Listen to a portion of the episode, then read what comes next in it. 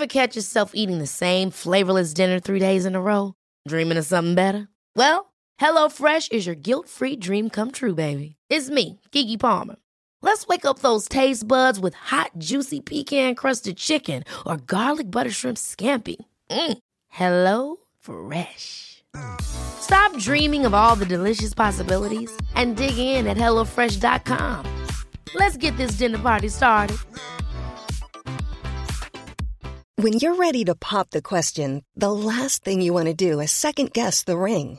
At Bluenile.com, you can design a one of a kind ring with the ease and convenience of shopping online. Choose your diamond and setting. When you find the one, you'll get it delivered right to your door. Go to Bluenile.com and use promo code LISTEN to get $50 off your purchase of $500 or more. That's code LISTEN at Bluenile.com for $50 off your purchase. Bluenile.com code LISTEN.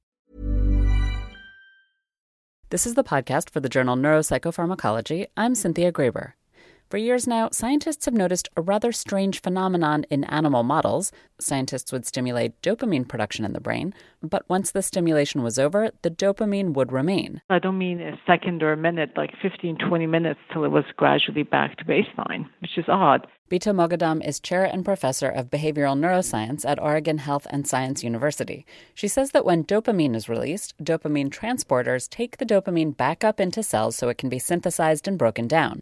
So scientists had assumed that the dopamine that remained for those 20 minutes was just leftover dopamine from the original activation. But in theory, the dopamine transporters should be more efficient in taking up the dopamine. That was the uh, phenomena that we had. We had it years and years ago, and you know we kept seeing it in different contexts. So we started essentially figuring out why is dopamine staying up. The result is a study she and her colleagues recently published in the journal Neuropsychopharmacology titled Burst Activation of Dopamine Neurons Produces Prolonged Post Burst Availability of Actively Released Dopamine. Dr. Moghadam, for the first experiment, you stimulated the animals electrically and optogenetically. Then, after stimulation, you blocked dopamine release with the drug TTX. What did you see? If this was dopamine that had already been released when the animals were doing the, the task or when we were driving dopamine cells, then by stopping signal transduction and the release of new dopamine, then there should still be a lot of dopamine around. This is something that happened 20 minutes ago, and I'm still seeing an elevated dopamine release. If I block release, then it shouldn't do anything to my signal, right? But we blocked signal transduction and active release of dopamine, and the signal went way, I mean, went below detection limit. So this meant that, okay, well, it's not just that dopamine is just hanging around because we had this big bolus of it released 20 minutes ago. Something else is going on that is actively maintaining dopamine levels high. So then we started looking at okay, what's going on? Why should there be an activation of ongoing release process when when we, we're no longer stimulating and the animals are resting peacefully in their home cage now. So, what did you do next? With that in mind, we started collaborating with, with Susan Amara's lab, and I had heard that they had this at the time this mechanism where if you introduce a big bolus of dopamine in the area of the brain striatum that we were measuring or slices from that area, what they would see is that dopamine transporters, which are molecules that take dopamine inside, they internalize. They go inside the cell, so they're no longer active. First, we found that in, in an in vitro preparation, we could see an activation and we could block the dopamine transporter with a compound that was shown in vitro to block it.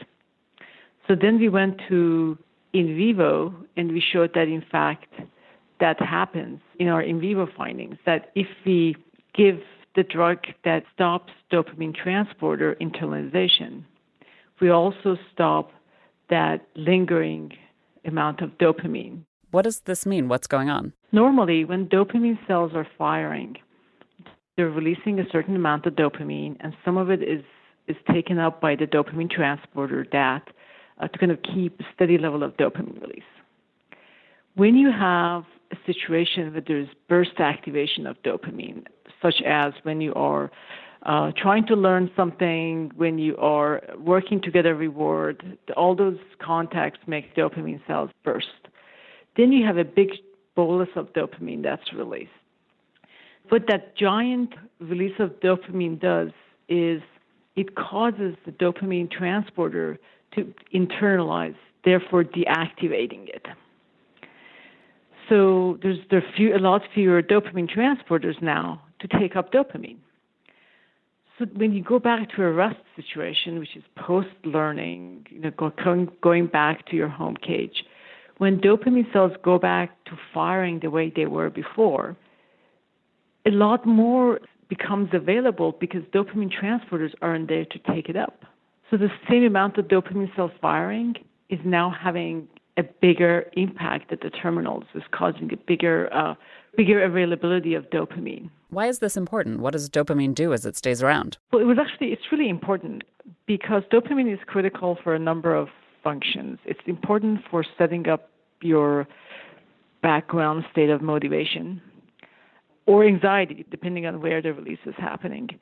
So dopamine lingering can be a big deal. I mean, one of the reasons people are prescribed uh, Ritalin is potentially to keep more dopamine lingering around because it's it's preventing the uptake of dopamine. And we also know that dopamine is important for learning. And there are these studies that were done. They started in the 60s, but 70s, 80s, they were they were completed that if you trained an animal on behavior tasks, so they had to learn something, they had to learn something new. And during the training, if you gave them a dopamine receptor blocker up to 15, 20 minutes after training, the animals couldn't learn. The next day, when you put them back on the, the Skinner box or the maze, they hadn't learned. So somehow you had this, this window of time post training that dopamine must be lingering around and be critical for learning and memory consolidation. Dr. Moghadam's new study might explain how the brain keeps dopamine so important to all these processes around. So even if you stop studying and you're pausing afterwards, dopamine is out there working for you to make sure the memory consolidation happens. It could also be a way that after a, a context like stress or other things that elevate dopamine firing rate, dopamine levels could stay up to increase your motivational level higher in order to do whatever you need to do to enhance your chance of survival. So we think it's a mechanism to actually keep dopamine levels elevated for 20, 40 minutes after a, context that forces dopamine cells to burst. In the paper, you write that there are implications for understanding dysfunctions of dopamine, conditions such as ADHD, addiction, schizophrenia. What are some of the implications there? So, dopamine transporter uh, molecules, the genes, there's several allelic variations of dopamine transporters that are implicated in ADHD. Hypothetically speaking, if let's say you have one of those alleles or a form of dopamine transporter that doesn't internalize as readily, that means that you don't have this nice post stimulation dopamine activation that could allow you to focus, pay attention, or remain motivated. So, you know, you, essentially have this, this reduced activation of dopamine that's very stimulation dependent. I think it has tremendous relevance to, to ADHD because that, the dopamine transporter molecule, has been implicated in the genetics of ADHD. So if there is any change in dopamine transporter internalization, if the dynamics of that internalization is different, then you essentially have less dopamine around after burst activity and that less dopamine could mean uh, impaired ability to pay attention or, or reduce motivation. With other illnesses that are dopamine dependent, again, if this mechanism is regulating dopamine homeostasis, too much of it could cause hyperactivity, psychosis, and too little of it can cause cognitive deficits and, again, reduce motivation, reduce attentional tuning. What were some of the weaknesses with your study, and what research do you think needs to be done next? We were limited by the methods we could use to show faster relief, faster activation of dopamine. We were limited by how we could actually test the fact that if we block active release, dopamine release goes down. We, we have very few tools that we use here with TTX.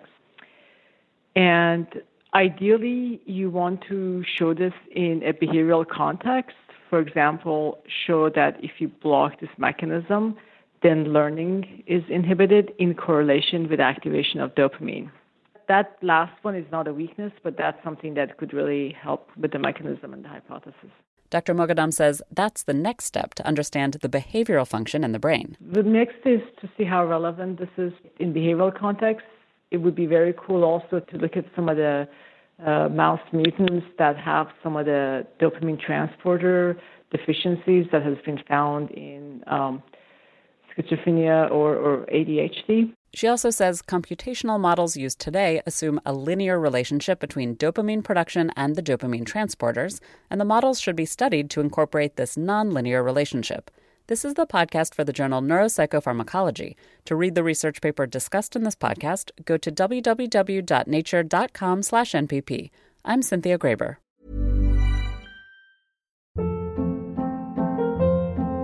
Hold up. What was that? Boring. No flavor. That was as bad as those leftovers you ate all week. Keke Palmer here, and it's time to say hello to something fresh and guilt-free. Hello Fresh. Jazz up dinner with pecan-crusted chicken or garlic butter shrimp scampi. Now that's music to my mouth. Hello Fresh. Let's get this dinner party started. Discover all the delicious possibilities at hellofresh.com.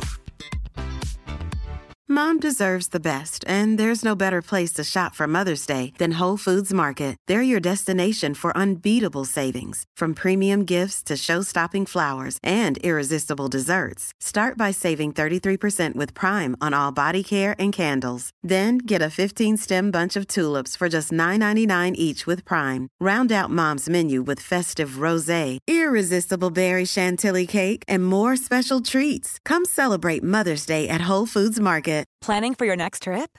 Elevate your travel style with Quince. Quince has all the jet setting essentials you'll want for your next getaway, like European linen, premium luggage options, buttery soft Italian leather bags, and so much more. And is all priced at 50 to 80% less than similar brands. Plus, Quince only works with factories that use safe and ethical manufacturing practices. Pack your bags with high-quality essentials you'll be wearing for vacations to come with Quince. Go to quince.com/pack for free shipping and 365-day returns.